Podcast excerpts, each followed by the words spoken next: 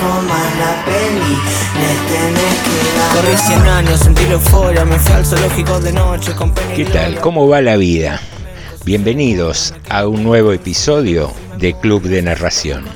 Aquí estamos dispuestos con Chicho a compartir un rato de buena música, literatura, charlas, siempre en FM 89.5 Radio Municipal de General Rodríguez. En este lunes, arrancando la semana y acompañándote durante la noche, un lunes que siguió a un fin de semana con un sábado muy lindo y un domingo ¿cómo decirte? Medio indeciso, ¿viste? Cuando estoy que me nublo, que no me nublo.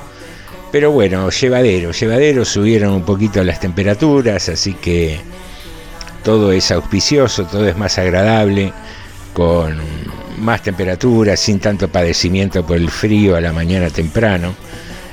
Así que vamos, vamos bien, vamos bien. Sabes que te podés comunicar con nosotros en Instagram o en Facebook buscándonos como Club de Narración. Ahí nos podés mandar un mensaje también, lo podés hacer al WhatsApp de la radio que es 11 36 66 6666. O si no, si te gusta más el mail, nos podés mandar un mail a clubdenarración.gmail.com Bien, ya hemos enunciado nuestras vías de comunicación y ahora te vamos a contar quiénes hacemos Club de Narración. Sandra Ferreiro en producción, Carmen Franco, Pablo Coy, Cecilia Rizardi y José Nicotera, y cantidad de amigos que aportan sus voces y sus textos para darlos a conocer y así hacerte llevadera esta noche de lunes. Han pasado las 10 de la noche, hemos iniciado el mes de agosto y el calendario va perdiendo hojitas como si fuera un árbol en otoño. Y nosotros, a pesar de que el tiempo transcurre, seguimos sin entendernos mucho. ¿Y por qué te digo esto? Porque la verdad es que nunca entendí a mis compañeros de colegio que se hacían machetes para los exámenes. Pero no hablo de anotarte un par de fórmulas en el pupitre o en la pared donde las pudieras ver. Hablo de esos tipos que primero leían el tema y hacían un resumen completo. Después ese resumen lo transcribían a una tira de papel de no más de 5 centímetros de ancho, con una letra prolija y diminuta, y por último plegaban esa tira de casi un metro con la dedicación de un maestro del origami. Tanto esfuerzo y dedicación le llevaba seguramente mucho más tiempo que estudiar, pero no. Los tipos preferían esa transgresión sin sentido, esa rebeldía antieconómica y más riesgosa, y terminaban gastando más recursos que los necesarios para cumplir el objetivo que era aprobar el examen pero con el tiempo descubrí que es un mal social que tenemos. Cuando se impuso el uso obligatorio del cinturón de seguridad, un día me subí a un taxi y me puse el cinturón. El chofer me miraba por el espejo y después de un rato me dijo que si quería no usar el cinturón no había problemas, pero yo le respondí que no me molestaba usarlo. Y ahí empezó a explicarme que él no estaba de acuerdo con el uso obligatorio del cinturón, que le parecía una pavada y demás argumentos y que por eso no lo usaba. Sin embargo, en apariencia lo tenía puesto y yo se lo hice notar. Entonces sonrió con una expresión triunfal. Parece que lo tengo puesto, me dijo. Y a continuación me explicó como si me revelara el sentido de la vida todo un mecanismo que incluía pasar la cinta por la palanca que reclina el asiento y después meterse la hebilla debajo de la pierna y así en apariencia para quien miraba desde afuera, el cinturón estaba puesto y trabado. O sea que el tipo se tomaba todo ese laburo, enganchaba la cinta a la palanca, lo que lo dejaba bastante apretado, y después se pasaba 8 o 10 horas con la hebilla del cinturón apretada por su nalga. Todo eso para que parezca que tenía el cinturón puesto reglamentariamente.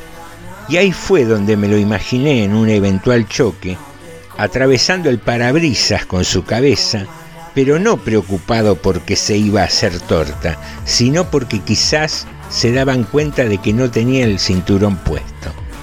O sea, somos incapaces de organizar una desobediencia civil y dejar de pagar el desorbitante impuesto a la patente automotor, pero nos sentimos piolas porque nos rebelamos contra algo que nos protege. Lo mismo pasa ahora con los barbijos. El tapaboca es una medida de protección sanitaria para uno mismo y para los otros en medio de una pandemia. Pero ahí andan, los rebeldes, los revolucionarios respiratorios, con el barbijo colgado de la oreja, como si fuera un aro de trapo, o los otros, los que usan el barbijo bajo, como si fuera un corpiño para sostener la papada, o los indomables olfativos, los que se tapan la boca pero no la nariz.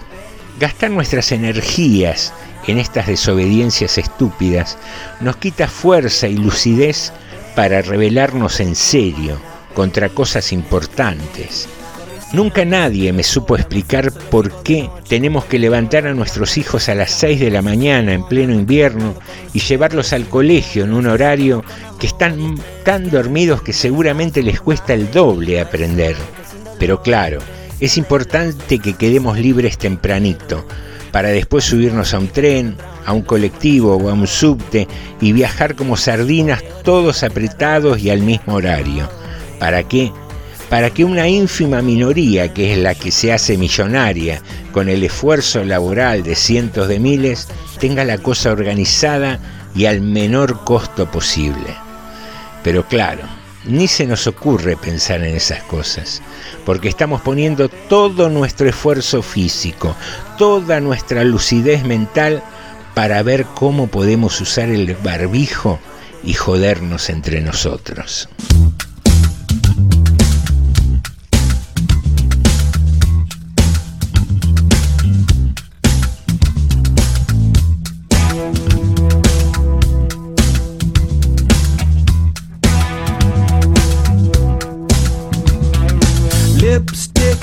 You.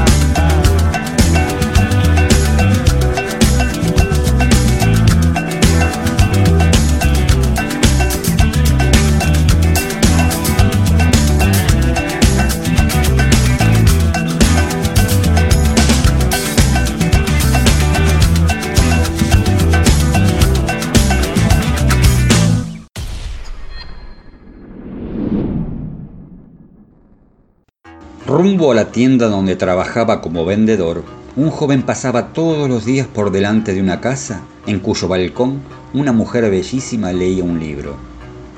La mujer jamás le dedicó una mirada. Cierta vez el joven oyó en la tienda a dos clientes que hablaban de aquella mujer. Decían que vivía sola, que era muy rica y que guardaba grandes sumas de dinero en su casa, aparte de las joyas y de la platería. Una noche el joven, armado de ganzúa y de una linterna sorda, se introdujo sigilosamente en la casa de la mujer. La mujer despertó, empezó a gritar y el joven se vio en la penosa necesidad de matarla. Huyó sin haber podido robar ni un alfiler, pero con el consuelo de que la policía no descubriría el autor del crimen. A la mañana siguiente, al entrar en la tienda, la policía lo detuvo. Azorado por la increíble sagacidad policial, confesó todo. Después se enteraría de que la mujer llevaba un diario íntimo, en el que había escrito que el joven vendedor de la tienda de la esquina, buen mozo y de ojos verdes, era su amante y que esa noche la visitaría. Cuento policial. Marco de Nevi. Voz Daniel Batalov.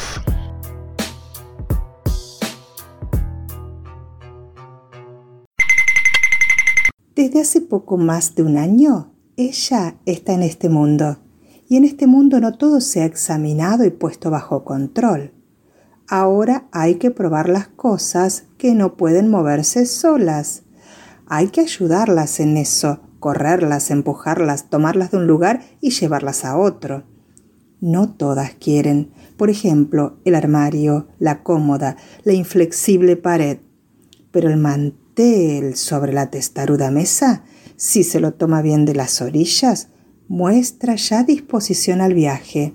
Y sobre el mantel, los vasos, los platos, una jarra con leche, las cucharitas y un tazón hasta tiemblan de ganas. ¿Qué movimiento elegirán cuando se agiten en el borde? ¿Recorrido por el techo? ¿Vuelo en torno a la lámpara? ¿Salto por la ventana y de ahí al árbol? El señor Newton no tiene aún nada que ver con esto. Que mire desde el cielo y agite los brazos. Esta prueba tiene que hacerse y se hará. Wislawa Simborska, una niñita, tira del mantel. Seguimos en el club de narración. Lo último que intenté fue la caligrafía japonesa. Quise escribir palabras como juncos, cangrejo, algo real como grano de arroz. Tomé el plumín con la mano derecha, dejé caer una gota que pesaba más que un colibrí. Toqué el borde de vidrio con el filo plateado y dejé caer con ternura el misterio en la hoja.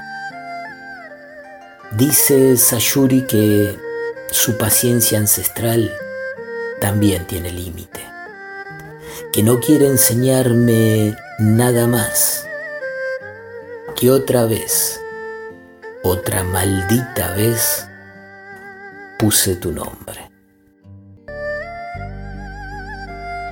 Texto Valeria Parizo.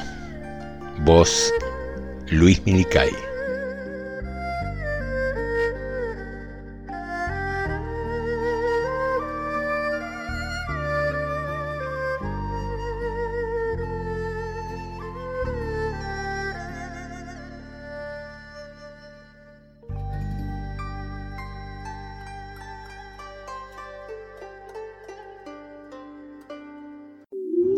¿Sabías que podés escuchar este y los programas anteriores cuando quieras?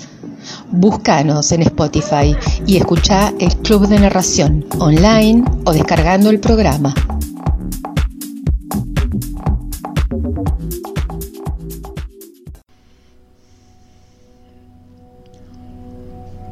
En la calle Pichincha había una feria americana, pero la circunstancia de encontrarse ubicada en esa calle, cuyo nombre invariablemente nos hace pensar en precios bajos, no era su principal particularidad.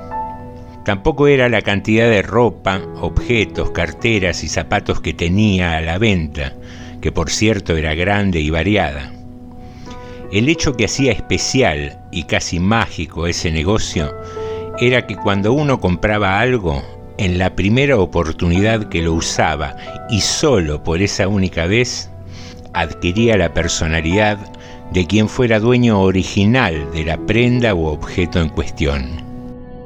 No lo descubrí inmediatamente, me llevó algún tiempo, pero hoy estoy seguro que es así fue con aquel ambo celeste de médico que compré para una fiesta de disfraces tuve la exacta dimensión de lo que sucedía en ese lugar. Recuerdo que me lo puse y salí de casa rumbo a la fiesta. Pasé por el kiosco, compré un atado de cigarros y un encendedor. Abrí el paquete, saqué un cigarrillo y lo encendí.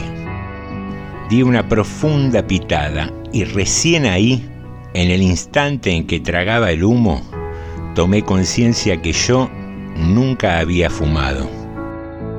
Eso terminó de confirmar un presentimiento que me acompañaba hacía tiempo. Al día siguiente fui al negocio. Indagué con discreción y excusas y pude averiguar que Lambo había pertenecido a un médico, cuya viuda donó a la feria la totalidad del vestuario del difunto tiempo después de su fallecimiento producto de un cáncer de pulmón. La macabra historia del Lambo, más que espantarme, operó como un morboso atractivo y me volví adicto a comprar en esa feria. Una tarde fui a ver qué tenían de nuevo y descubrí una hermosa campera de cuero de corte recto con botones forrados que me gustó mucho. Cuando pregunté el precio, la mujer que atendía el local, antes de responderme, me advirtió que la campera era de mujer. Le pregunté cómo se daba cuenta, ya que era una campera recta, sin ningún detalle femenino. Me respondió que por cómo abrochaba, pero al verme interesado, desarrolló un breve argumento sobre que en estos tiempos muchas prendas se habían vuelto unisex. Era obvio que quería vendérmela, aunque fuera una campera de mujer. Pero no me importó, quería esa campera. Me la probé y como imaginaba me quedaba genial. La compré y esa misma noche me la estrené para una cena con compañeros del trabajo. Sobre el fin de la cena, un repentino temor irracional a que me asaltaran en la calle me obligó a pedirle a un amigo que me acompañara hasta casa. Así fui viviendo durante meses distintas experiencias, algunas angustiantes, otras divertidas. Se convirtió en adrenalina pura estrenar cada prenda pero lo de anoche creo que fue algo límite. Volví de la oficina con el cansancio de toda la semana y con un poco de dolor de garganta. Pero esa misma noche de viernes tenía un cumpleaños, el de una amiga que celebraba en un canto bar y no podía faltar. Me acordé de un pañuelo de seda que había comprado con un cinturón y que todavía no había estrenado. Me vendría genial para la garganta. La pasamos muy bien. Unos amigos me dejaron sobre la avenida a un par de cuadras de casa. La noche estaba agradable y para cortar camino decidí atravesar la plaza. Cuando estaba por cruzar me encontré con Irma, una vecina del edificio que es enfermera. Volvía del hospital con cara de cansada. Nos saludamos y caminamos hacia casa. Lo juro, traté de que sufriera lo menos posible. Nunca imaginé que un pañuelo de seda fuera tan resistente ni que alguien pudiera ser tan sádico.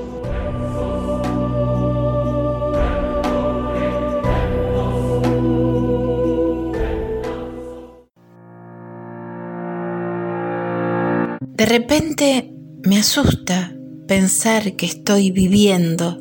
Qué aventura terrible, qué miedo estar aquí encerrado, el corazón latiendo, aquí sin saber nada, con los ojos abiertos, aquí como un sonámbulo, manos rectas, de ciego buscando una salida, un gendarme, un portero.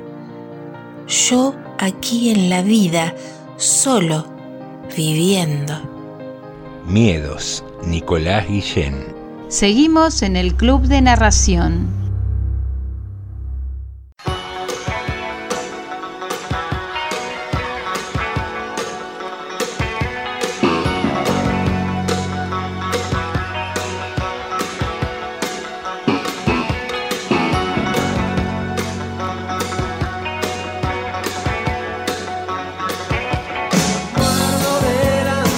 Costumbres Argentinas hoy homenajea una tradición bien nuestra, las peñas.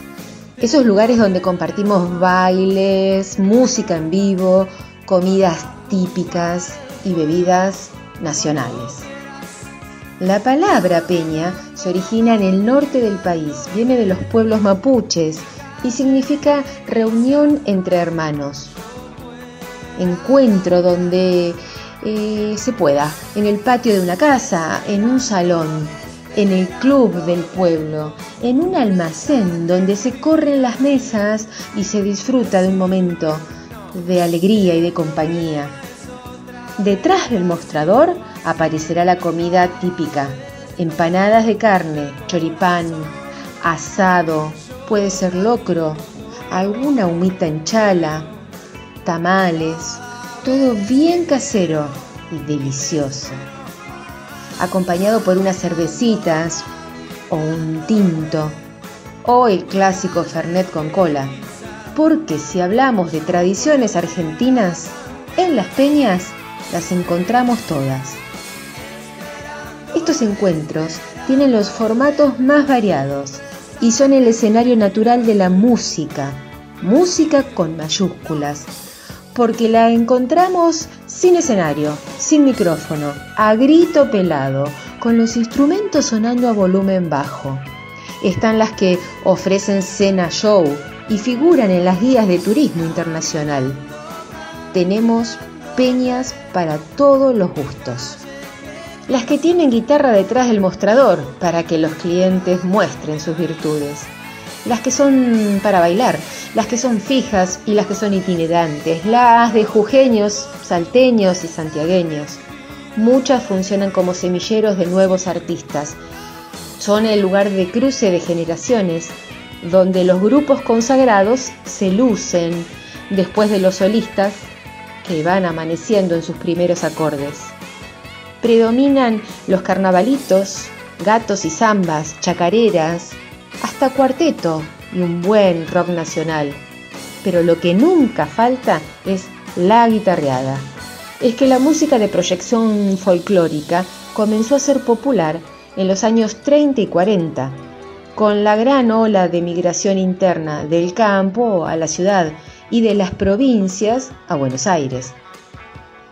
Para instalarse ya en los años 50 con el boom del folclore como género principal de la música popular.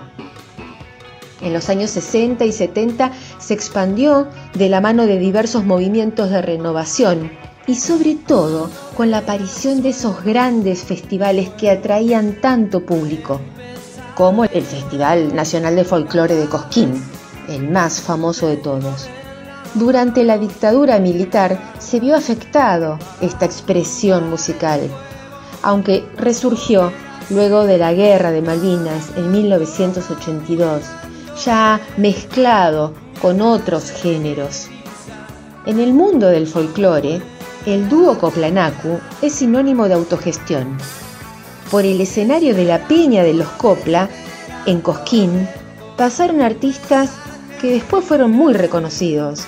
Rally Barrio Nuevo, Franco Luciani, Mariana Carrizo, el dúo Orozco Barrientos.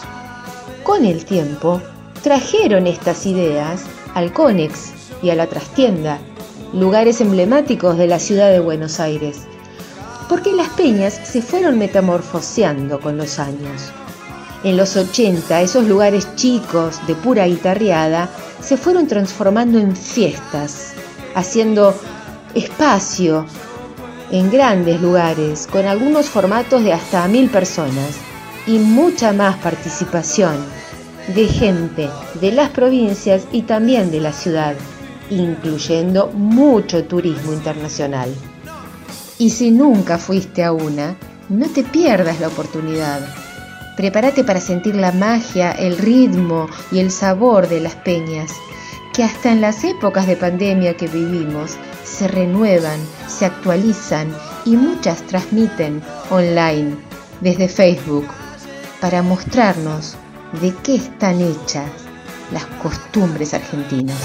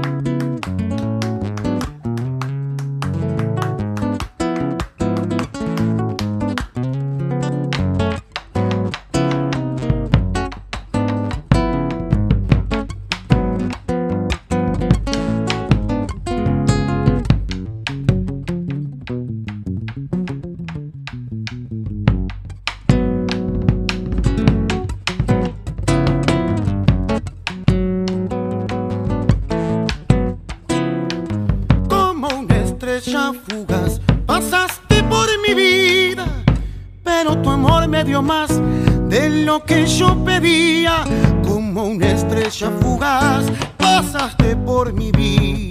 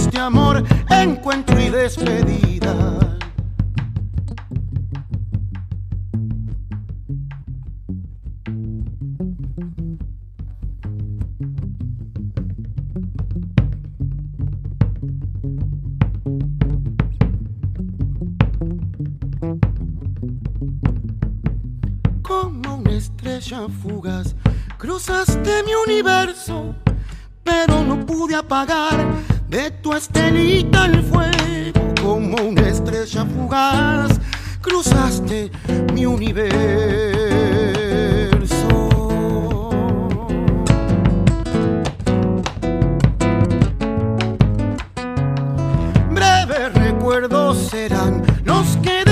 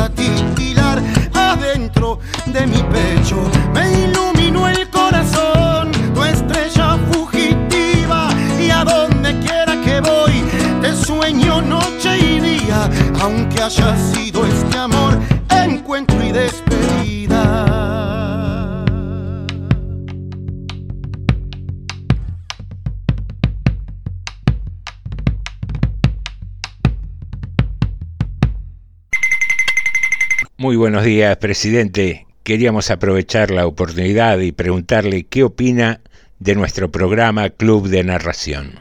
La vocación que tienen al hacerlo, porque la verdad es que no están ni mínimamente recompensados en términos económicos por lo que hacen y aportan, es notable. Gracias por sus palabras, presidente. Ahora, en términos colectivos, eh, ¿qué cree que debería hacer la sociedad frente a los nuevos tiempos? Volver a la lectura. Yo soy un hombre que disfruta mucho de la lectura. Mire usted qué interesante, no lo sabía. Yo tengo una nutrida biblioteca por si... El libro, pasar las hojas, subrayarlas, marcarlas. Amo que un libro de papel me atrape y lo pueda disfrutar. Sí, bueno, pero soy un poco quisquilloso con los libros. En todo caso, se lo escaneo y se lo mando por PDF y usted lo lee en su tablet. Lo importante es que en la pantalla o en el papel se escriben cosas maravillosas. Así también lo creemos nosotros, presidente, pero hay una pregunta que no podemos dejar de lado, es un tema difícil. Quisiéramos saber qué opina de la grieta, si usted se pone de un lado, o del otro, dónde está ubicado. Yo que soy un cronopio, me encantaría que cada argentino descubra qué es, si es un cronopio o es un fama. Justamente hablando de fama, presidente, queríamos encarar una campaña publicitaria, pero como no tenemos fondos, estábamos ofreciendo un bono contribución, si usted quisiera colaborar. Pepe, no te lo puedo pagar. La verdad no te lo puedo pagar. Pero Alberto, son 100 pesos. No tengo plata para comprarlo, ¿qué quieres que te diga? Club de Narración, un lugar donde la cultura se vuelve entretenimiento. Lunes 22 horas, aquí en Radio Municipal General Rodríguez, FM 89.5.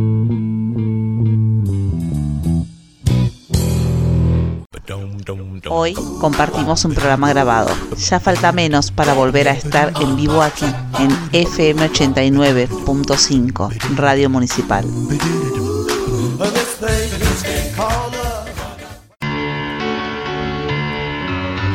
Cuando queríamos agasajar a alguien que nos visitaba, le decíamos, sentite como en tu casa. ¿Cuántas veces dijiste, no veo la hora de llegar a casa? No debería costarnos tanto. Es el mejor lugar donde estar en tiempos normales. Imagínate ahora. Club de Narración, una buena compañía durante la cuarentena. Es difícil elegir un solo amigo. Por eso estas son frases de algunos amigos con los que he compartido distintas etapas de mi vida. Andábamos sin buscarnos, pero sabiendo que andábamos para encontrarnos. Julio Cortázar. Los científicos dicen que estamos hechos de átomos, pero a mí un pajarito me contó que estamos hechos de historias. Eduardo Galeano. Porque amasar un pan y escribir un cuento son cosas muy parecidas, porque repartir un pan entre todos y leer un cuento en voz alta son las más antiguas costumbres del amor. Liliana Bodoc. Seguimos en el Club de Narración.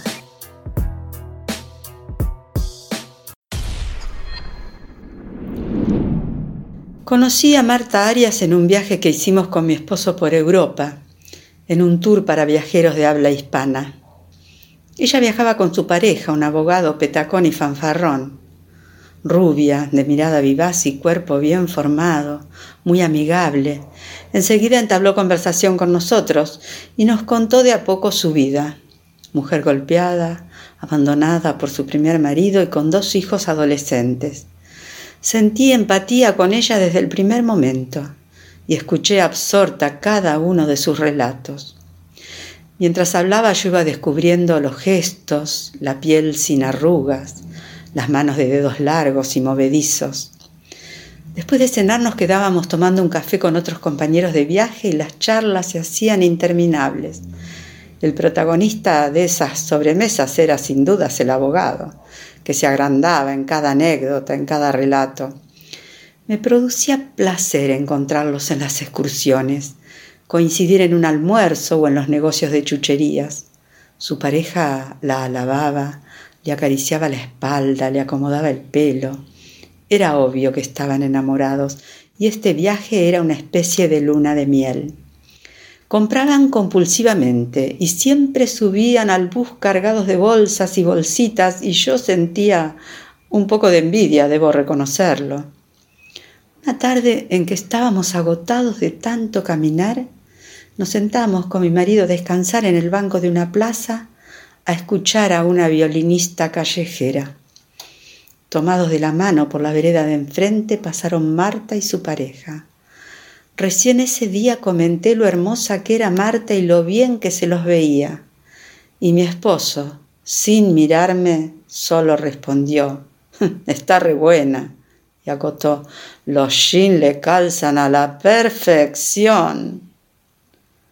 A partir de ese momento cambié la óptica de mi mirada y lo empecé a observar a él, a mi marido. Y descubrí cosas que me sobresaltaron, como cuando en los cafecitos después de la cena mi esposo le acercaba a Marta la azucarera o le acomodaba la silla.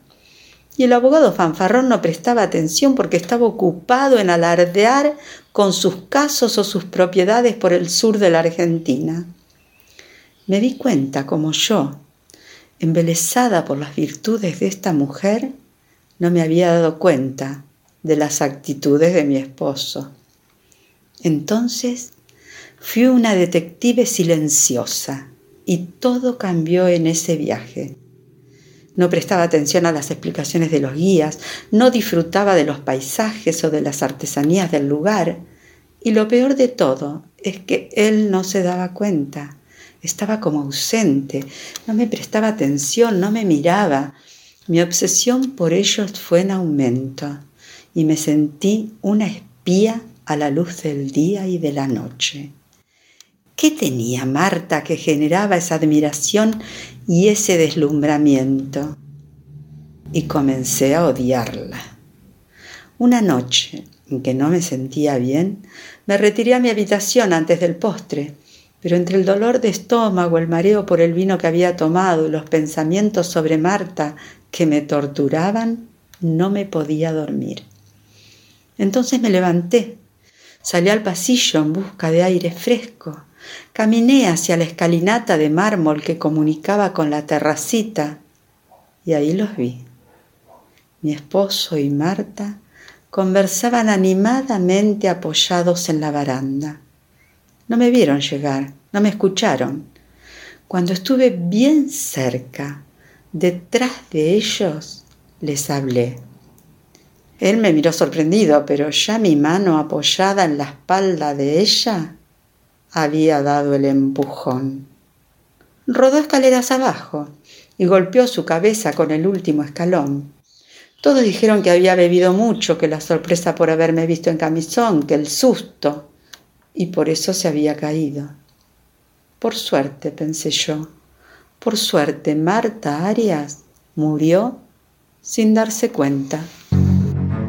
¿Por qué maté a Marta Arias? Texto y voz, Beatriz Dazo.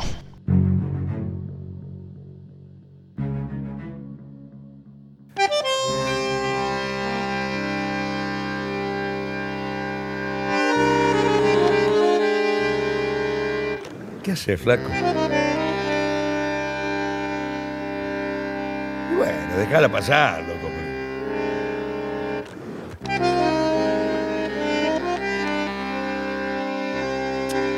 No, no, no es así, no. Calmate, flaco.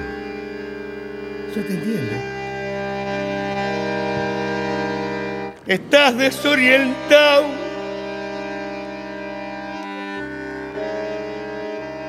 Y no sabes qué trole hay que tomar para seguir. Y en ese desencuentro con la fe. Querés cruzar el mar y no podés.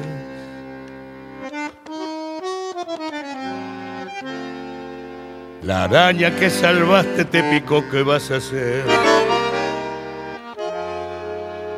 Y el hombre que ayudaste te hizo mal, dale que va y todo el carnaval gritando pisoteó la mano fraternal que Dios te dio. Que desencuentro.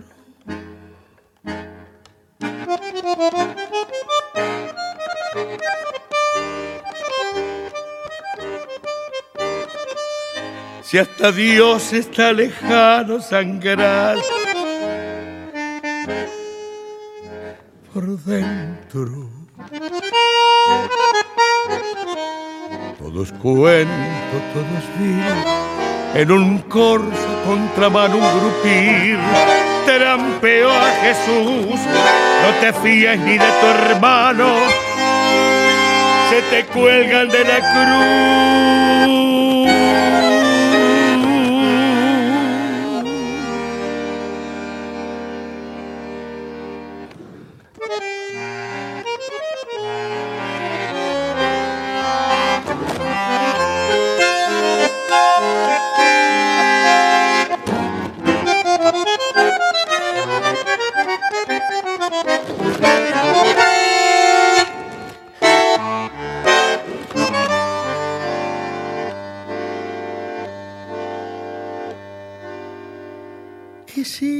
Con ternura y el amor.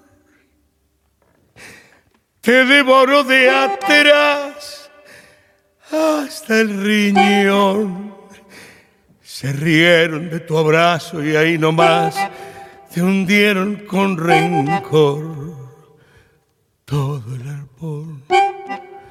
Amargo desencuentro porque ves que es al revés. Creíste en la honradez y en la moral que tú pides. Por eso en tu total fracaso de vivir, ni el tiro del final te va a salir. Por eso total fracaso de vivir, ni el tiro del final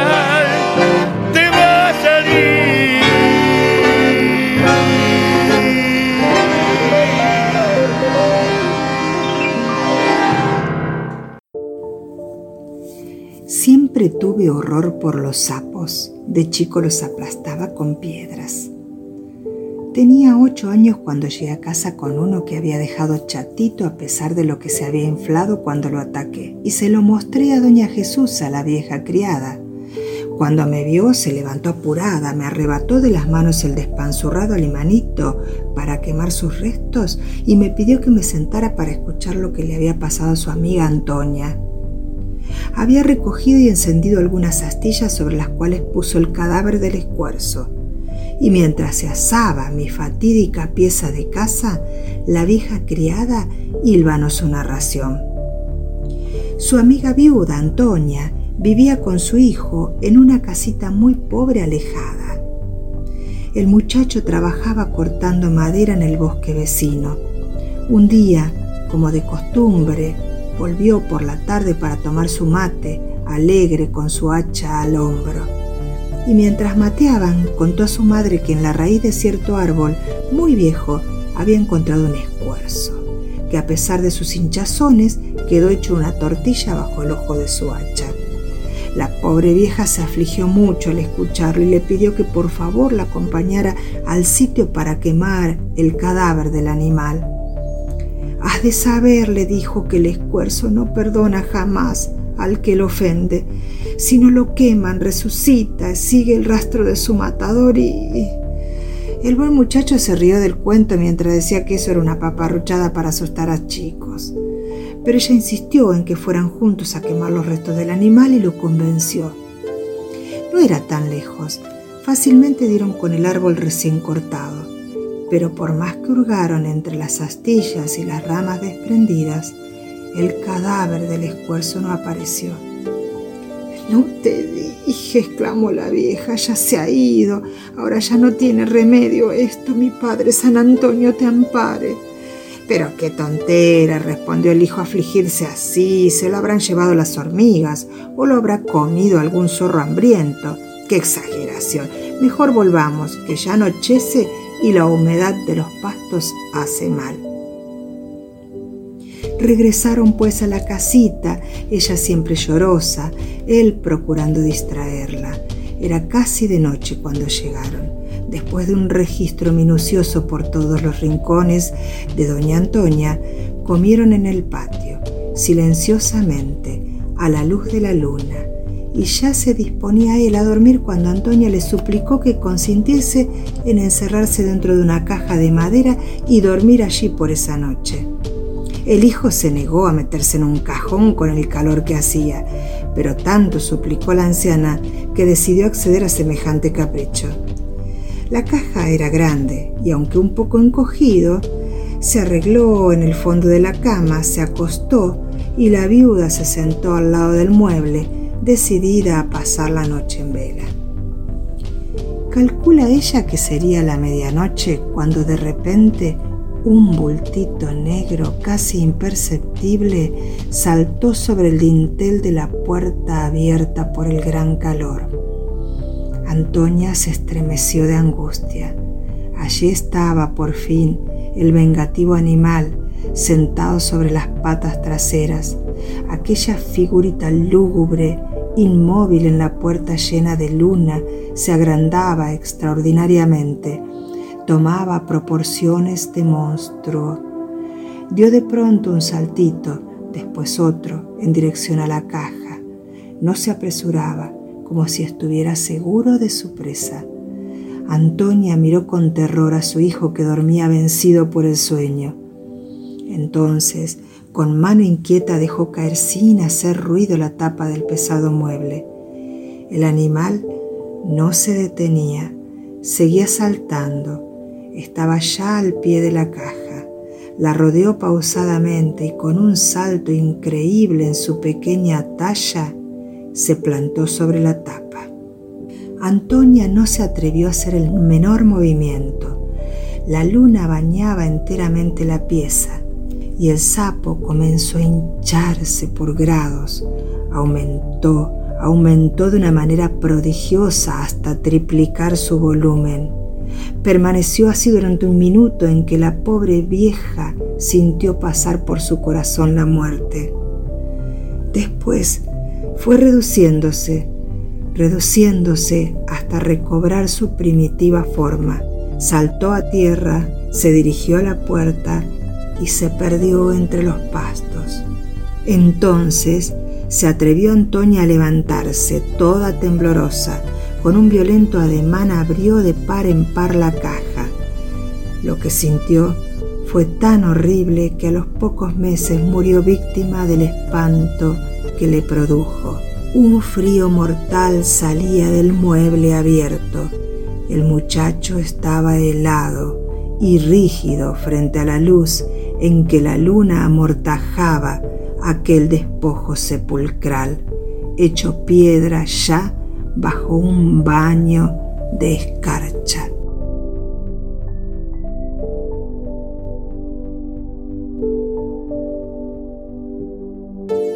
El Escuerzo, Leopoldo Lugones. Voz, Graciela Ocampo.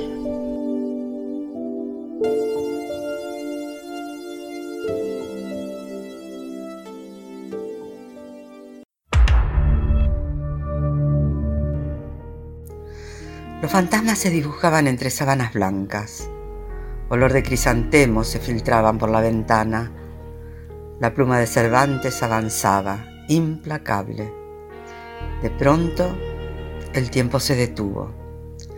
La sobrina de don Alonso apretó el pañuelo en su blusa. Sancho apartó las lágrimas de su cara. El escribano se recostó en el marco de la puerta. Con niebla en las pupilas, Don Quijote cruzó la mirada firme de don Miguel.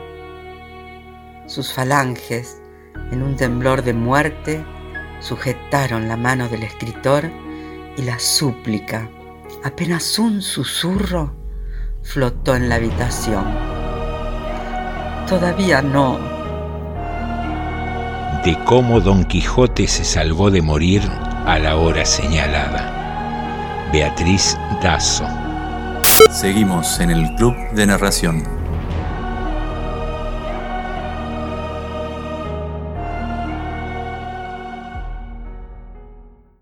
Quiero hacer canciones que no hablen de vos, pero no me sale. Quiero que los días pasen sin tu color, quiero que me llames.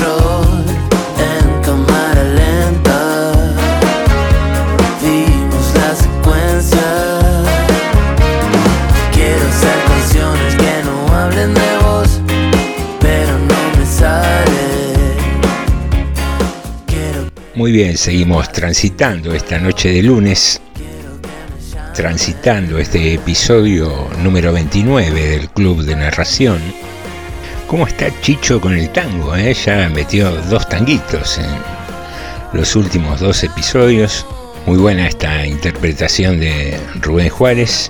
Y sabes qué? Pensaba en una nota que vi ayer domingo respecto de que no se había llegado a un acuerdo entre los herederos del Chespirito y Televisa, por lo cual dejan de emitirse los episodios del Chavo y, todas las variantes de, de autoría de Chespirito. Y eso me llevó a, a pensar que a medida que pasa el tiempo, todas las manifestaciones artísticas eh, son como más efímeras, ¿no? Ya no hay... Eh, si bien Chespirito duró como 50 años y hubo series, sagas de series que han durado también muchos años, pero digo que en términos generales hay un cambio cultural que demanda cierta novedad en forma continua y eso hace que, toda expresión artística se vuelva mucho más descartable en poco tiempo, no, no sé, por ahí no, no soy claro para explicarlo, pero pienso en, en los compositores de, de música sinfónica, los siglos que duraron esas composiciones y hasta la fecha que más o menos popularmente se siguen escuchando y, y cómo miles y millones de canciones que vinieron después, eh, nada, duran un tiempo y, fue. Serán tiempos de acostumbrarse a, a un arte mucho más efímero, ¿no? ¿Qué quiero decir con esto?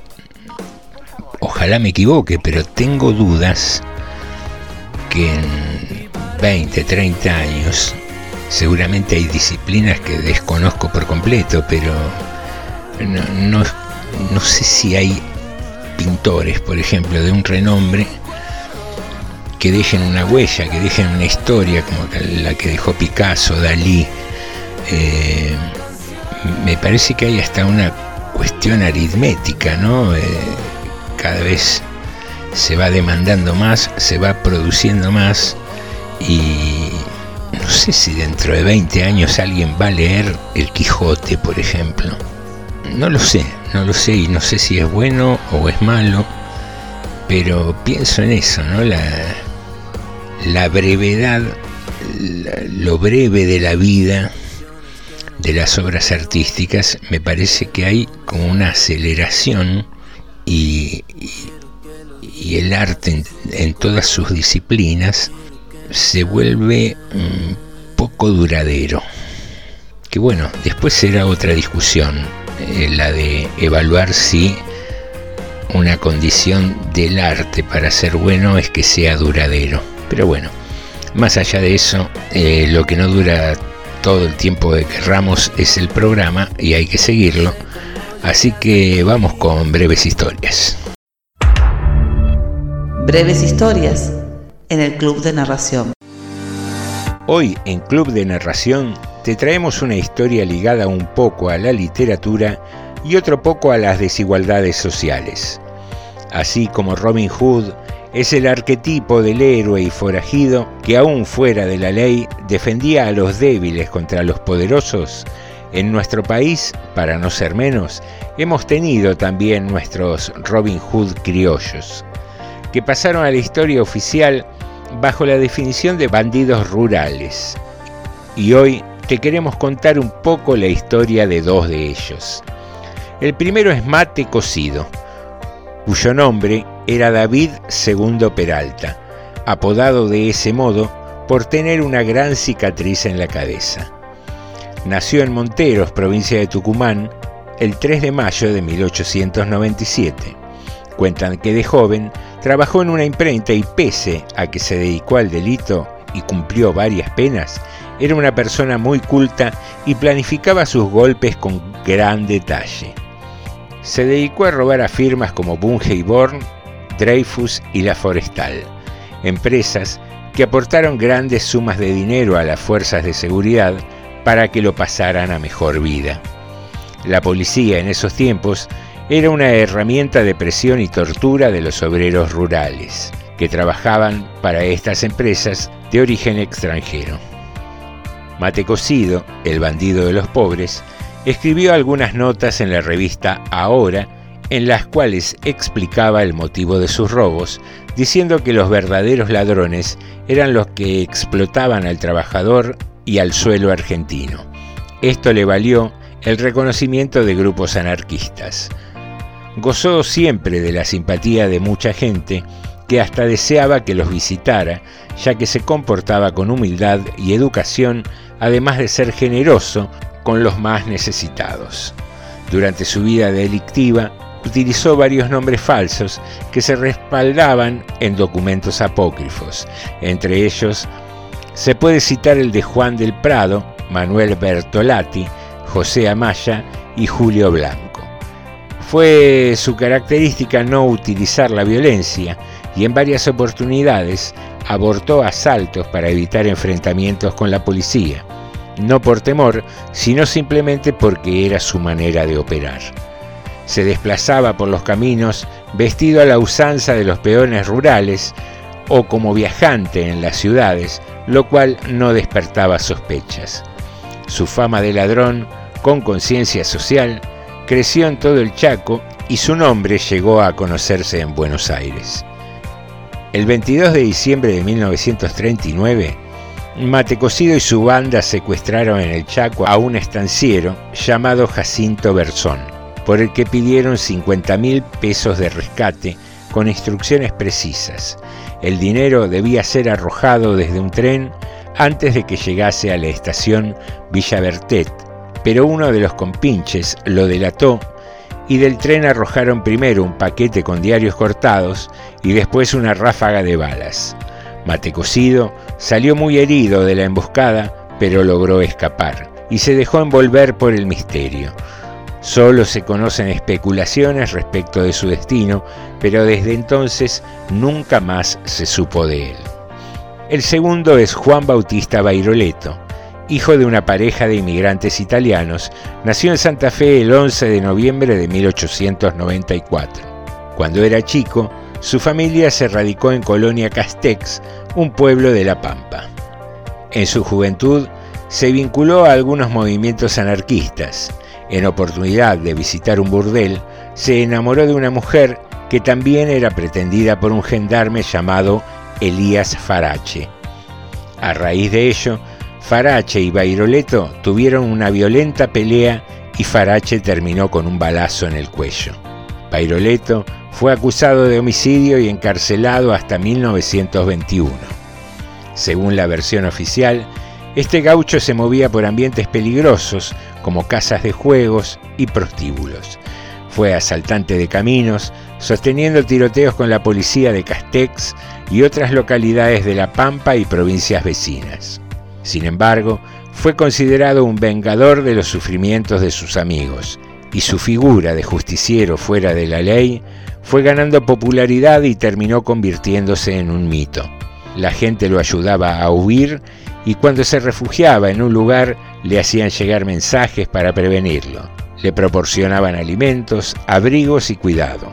Como corresponde a la leyenda, robaba a los ricos y ayudaba a los pobres, repartiendo lo obtenido entre sus amigos, protectores y gente necesitada. En la década del 30 se lo hacía responsable de cualquier asalto o muerte que ocurriera, pero parecía un fantasma que la policía perseguía sin éxito. A principios de los años 40 se organiza una partida especialmente dispuesta a terminar con él. Lo sorprendieron y le dieron muerte en la madrugada del 14 de septiembre de 1941 en General Alvear, Mendoza. Al respecto, hay versiones contradictorias. El testimonio de su esposa y madre de sus dos hijas sostiene que Juan Bautista se suicidó. Telma Ceballos relató. Juan se suicidó, no lo mataron, él se suicidó. Yo me levanté de la cama tras él protegiendo a las chicas. Veo que se pega un tiro y empieza a caer para atrás. Se apoya en la pared y cae al piso. Luego entró la policía y le tiraron ya muerto en el piso. Lo velaron en el Comité Demócrata de dicha localidad. A su funeral asistieron cientos de personas llegadas desde La Pampa.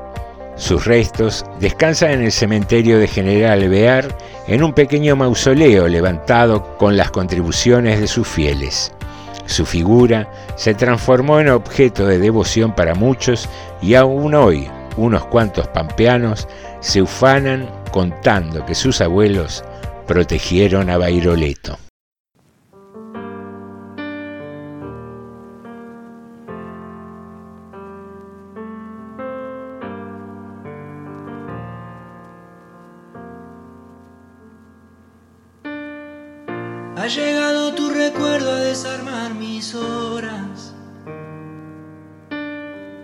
Aprendí que en el silencio habita la verdad. Solo vivir no me vale la pena si la vivo a solas.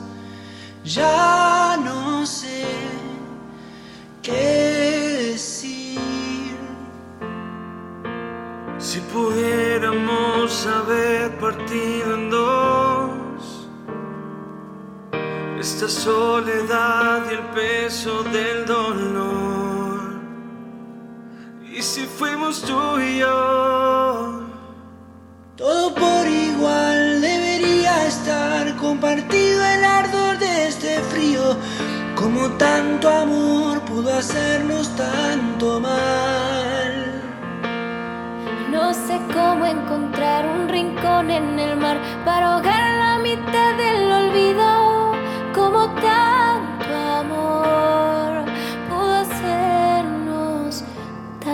mal.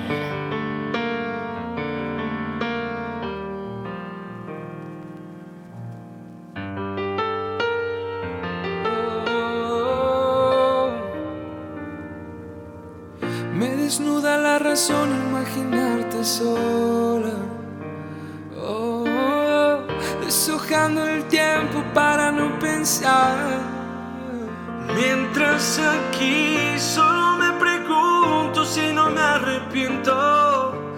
Ya no sé si es así. Si pudiéramos haber partido en dos, esta soledad y el peso del dolor, solo fuimos tú y yo. El dolor de este frío. Como tanto amor pudo hacernos tanto mal. No sé cómo encontrar un rincón en el mar para ahogar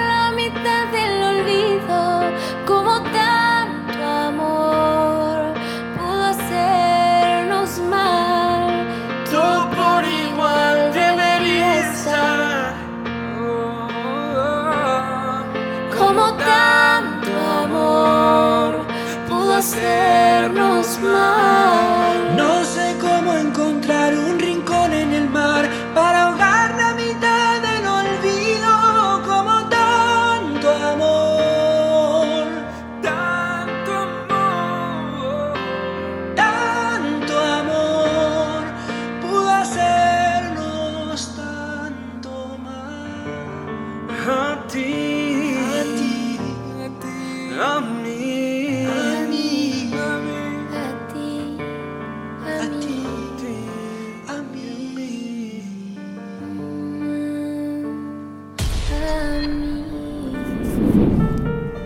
Apenas entré al circo, me enamoré del domador. Dormí en la jaula de los leones. Era la más temible, la más amaestrada. Todavía enloquezco ante la carne cruda. Extraño tanto los aros de fuego, el cuero húmedo del látigo y ese instante sublime, su cabeza hasta el cuello sumergida en mis fauces. ¿Creías que era un acto de rutina? Sus delicadas vértebras, su aliento entre mi aliento. Ahora duermo en la jaula de las presas comunes. Animal de presa. Laura Yazán. Voz Cristina Samaniego.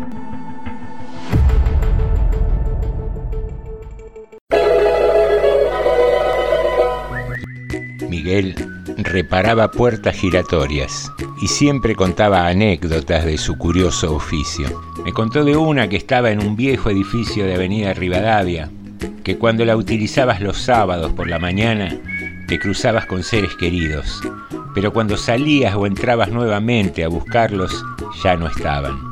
Otra de Avenida Corrientes al 500, que era la entrada de un edificio de financieras, cruzaba a las personas consigo mismas.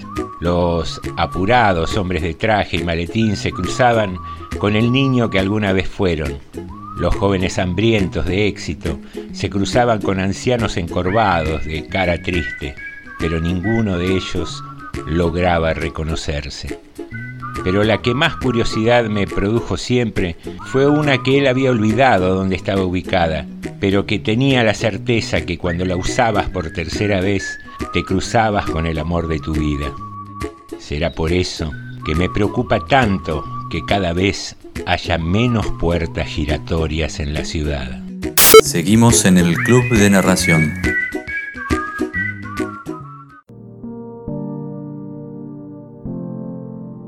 ¿Por qué grita esa mujer? ¿Por qué grita?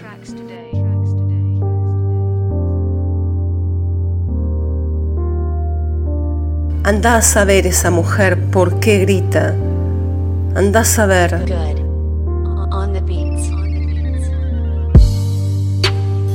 que va del año, más de 230 mujeres fueron asesinadas a manos de su pareja o expareja. ¿Por qué grita esa mujer? Mira qué flores bonitas.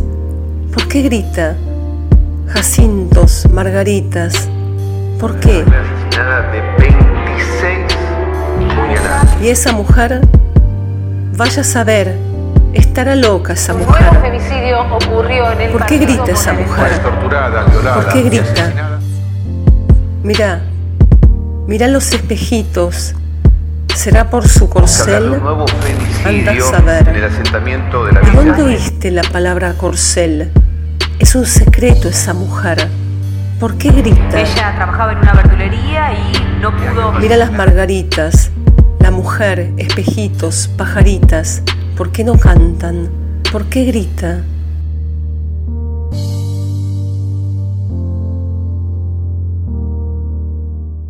Ya no grita.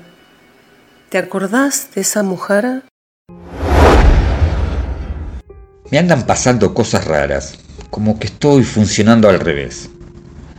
Me acuesto y me desvelo, y cuando me levanto, tengo el sueño que debí tener al acostarme. La falta de sueño me pone irascible, y hace una semana que discutí y no me hablo con mi pareja. Supongo que el cansancio también me lleva a observar cosas raras, como por ejemplo que la gente ya no tiene canarios en las casas, que ya no se ven sacerdotes con sotana por la calle o que no hay ancianos pelirrojos. También empecé a hacer cosas raras. Cuando subo una escalera, cuento los escalones como si subiera al cadalso.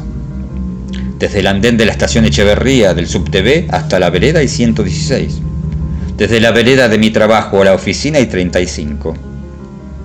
Cuando leo en el subte, trato de encontrar entre los pasajeros a los personajes de la novela o el cuento que esté leyendo.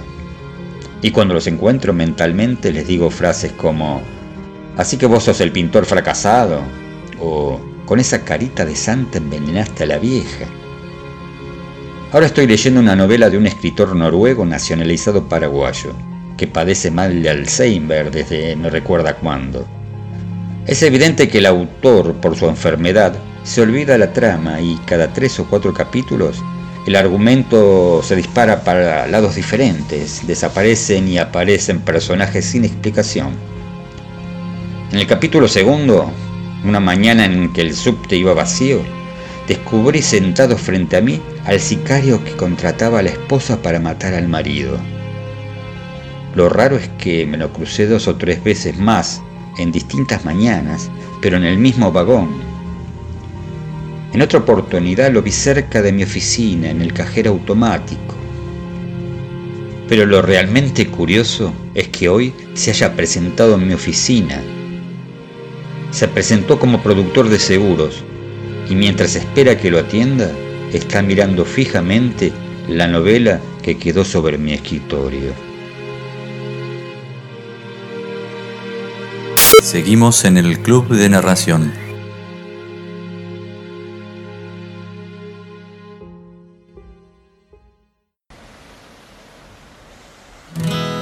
Quiero ver, quiero entrar. Nena, nadie te va a hacer mal, excepto amarte.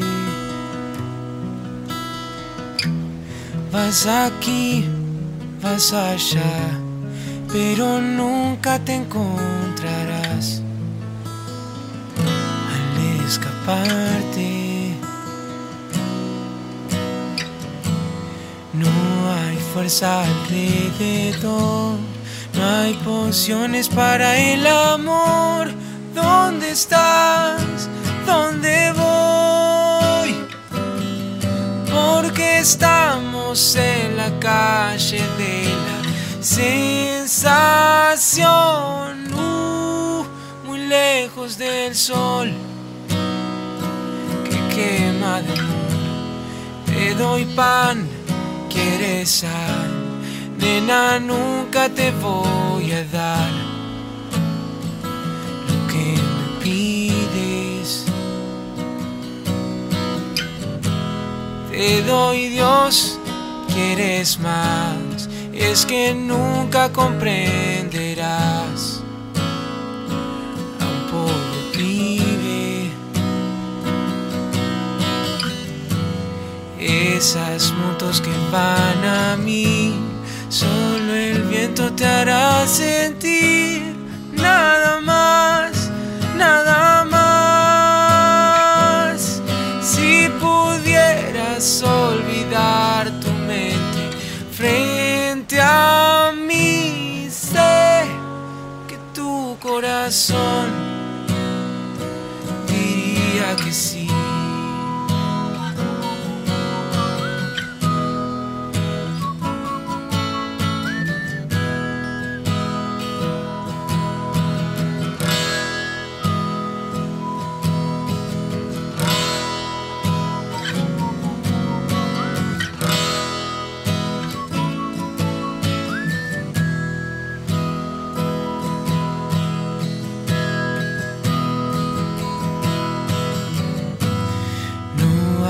Fuerza alrededor, no hay pociones para el amor. ¿Dónde estás? ¿Dónde voy? Porque estamos en la calle de la sensación,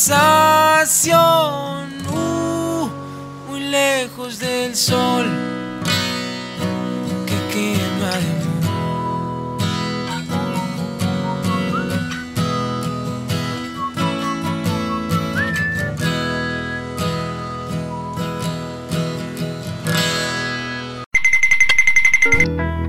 Estás escuchando una emisión especial del Club de Narración.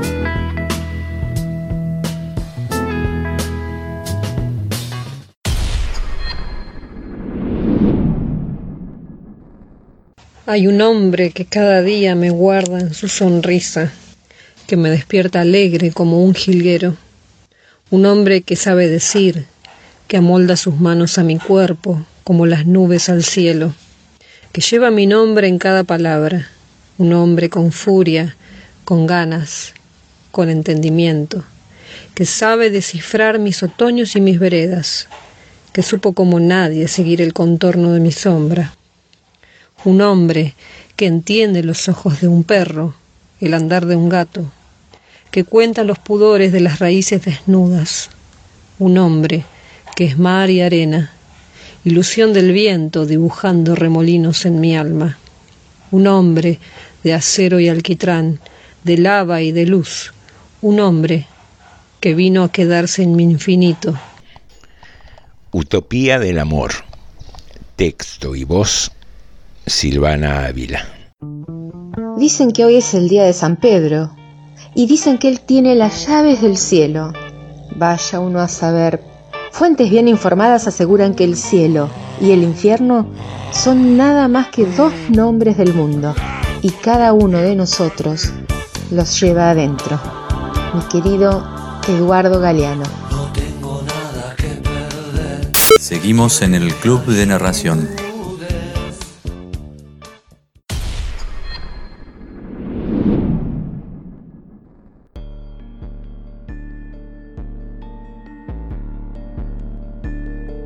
Mira la negra de mierda, mira cómo lleva a los nenes en la motito, los tres sin casco, cagándose de frío, y la negra con ese culo enorme que ocupa todo el asiento.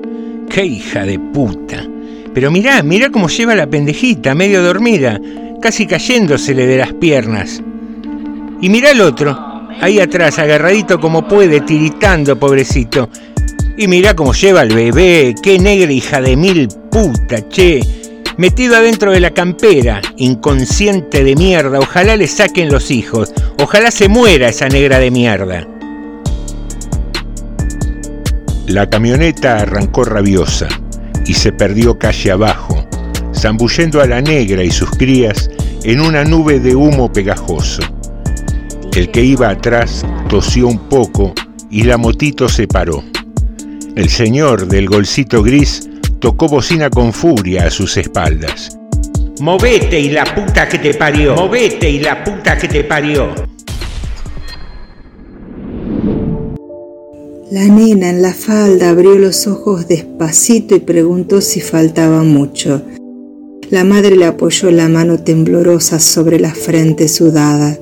Comprobó que la fiebre seguía allí y murmuró un No, mi amor así de triste y suavecito, como los quejidos del Nazareno que llora acurrucado contra sus tetas tibias, o como el 5 por 630, 5 por 135 que el Ismael recita con los brazos, envolviéndole la panza llena de pan y mate cocido, porque al otro día tiene prueba y la Brenda tiene fiebre, y el Nazareno llora de hambre, y a esa hora el colectivo ya no entra hasta el barrio, y el Mario que no aparece desde la semana pasada, y la motito que se para cada cinco cuadras, y el hospital que todavía está lejos, y doña Esther que le dijo que para qué iba a tener otro hijo a los 22, que mejor abortara y el Ismael que cada tanto dice que tiene frío, y la Brenda que se va quedando dormida, y la negra de mierda que le pide al Ismael que diga las tablas más fuertes para que escuche la Brenda, para que no se duerma la Brenda, mientras que a ella le arden los ojos de tanto aguantarse las ganas de llorar de miedo.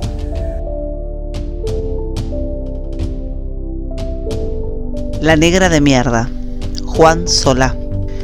Voces, Graciela Ocampo, José Nicotera.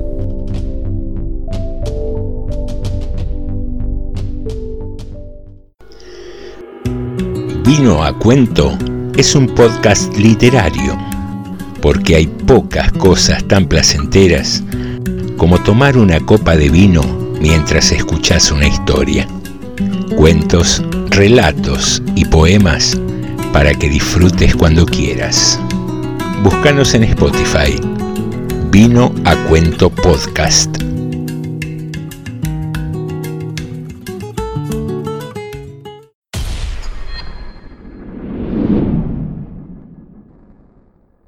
El café ya está. ¿Lo sirvo? Todavía no. Espera un ratito. Antes quiero fumar un cigarrillo.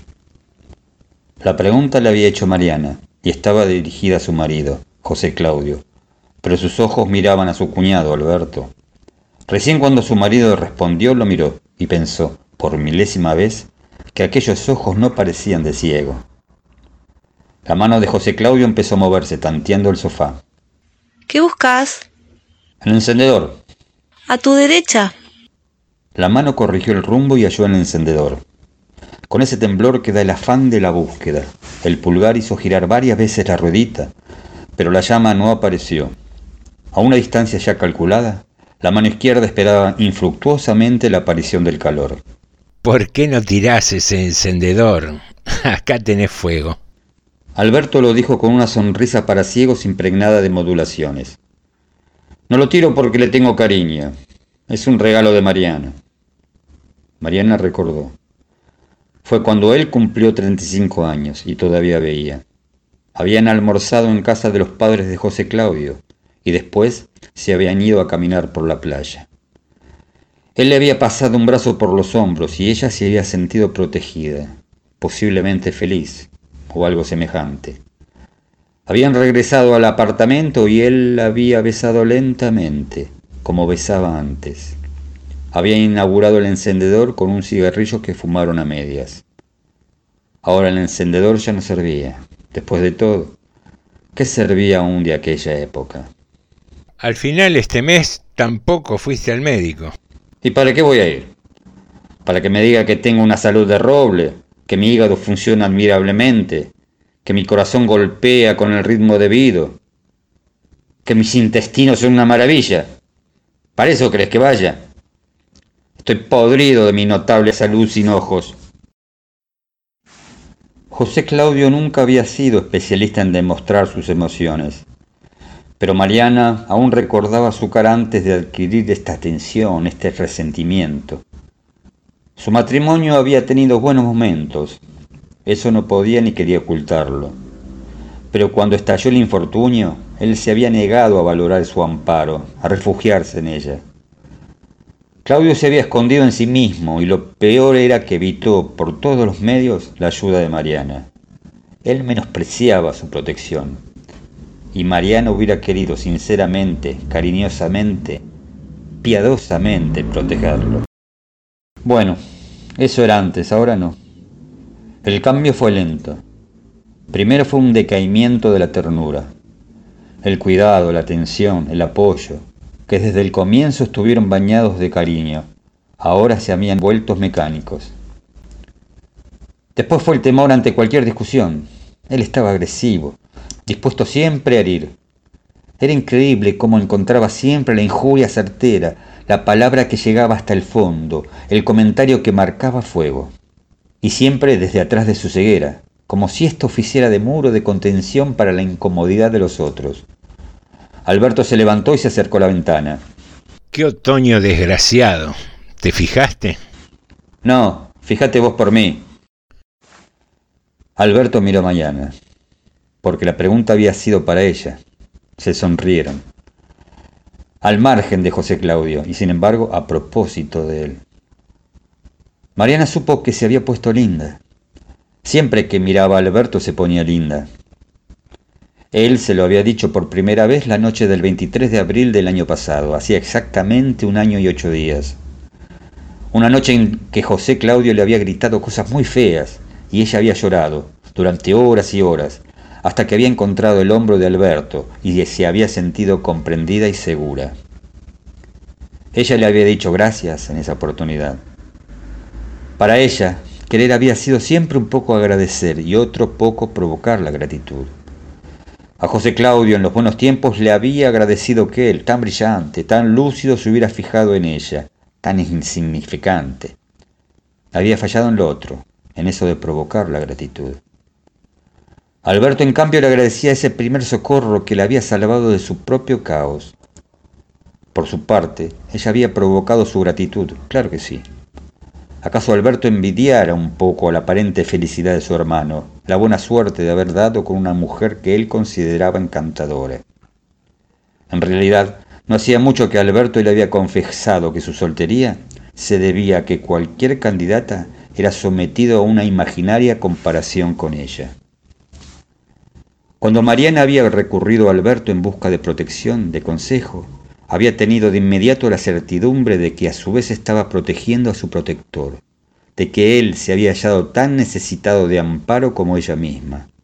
Se sintió de algún modo responsable de ese anhelo por ella, que él guardaba sin hacerse ilusiones. Pero la gratitud pronto fue desbordada. Como si solo hubiera faltado que se miraran a los ojos, a los pocos días lo más importante estuvo dicho, y los encuentros furtivos se iniciaron. Mariana sintió de pronto que el mundo era nada más que eso, Alberto y ella. Ahora sí calenta el café, dijo José Claudio, y Mariana obedeció encendiendo el pequeño mechero de mesa, sobre el que descansaba la cafetera. Por un momento se distrajo contemplando los pocillos. El juego eran seis, dos verdes, dos rojos y dos negros. Había traído tres, uno de cada color. Les gustaba verlos así formando un triángulo. Después se echó hacia atrás en el sofá y su nuca encontró lo que esperaba, la mano cálida de Alberto, ya huecada para recibirla. La mano empezó a moverse suavemente y los dedos largos se introdujeron por entre el pelo. La primera vez que Alberto se había animado a hacerlo, Mariana se había sentido tan nerviosa que no había podido disfrutar de la caricia. Ahora no.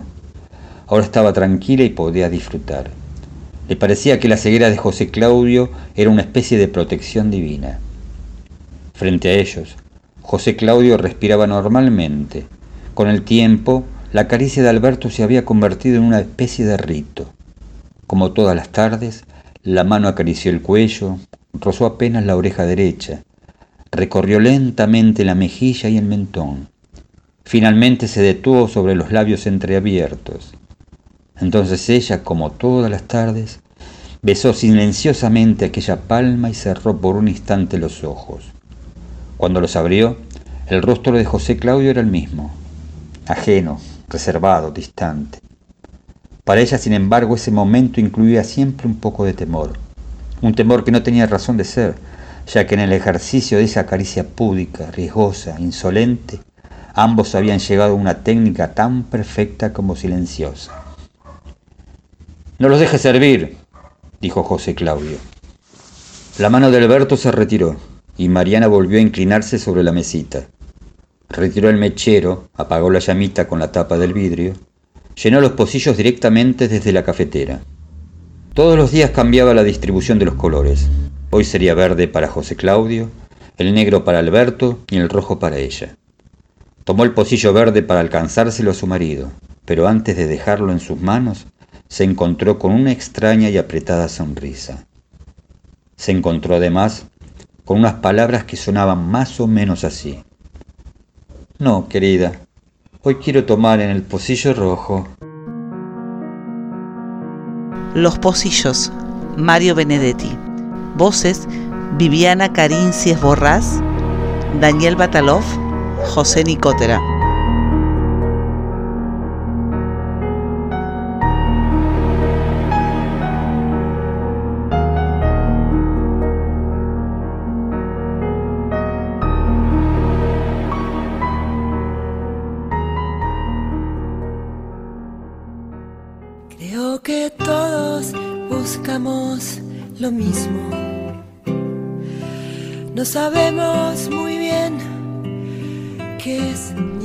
Muy bien, cerramos este club de narración de hoy, episodio 29, con un cuento de Mario Benedetti, que es de esos cuentos que en el final te sacuden un poco, te dan vuelta a la historia cuando menos te la esperas. Y anteriormente un cuento muy duro de Juan Solá, La Negra de Mierda, que también nos abofetea un poco con nuestros prejuicios.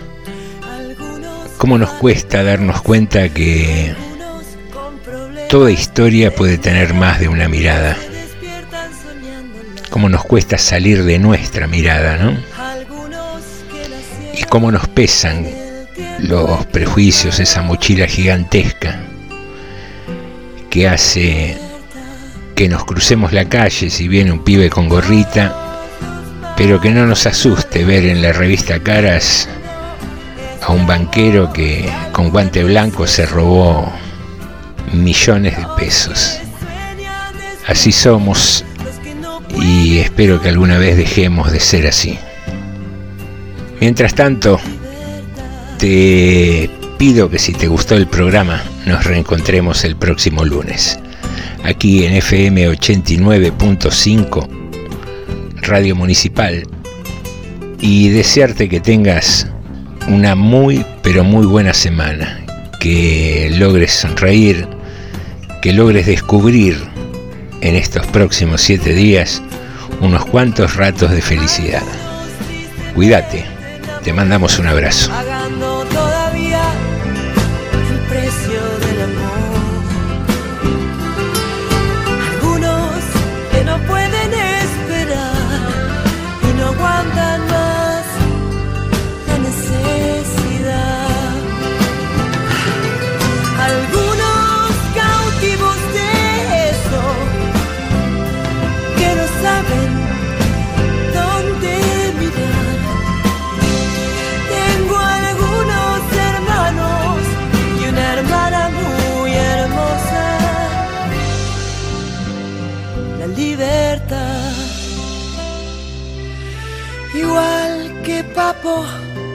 Me pregunto muchas veces dónde está y no dejo de pensar.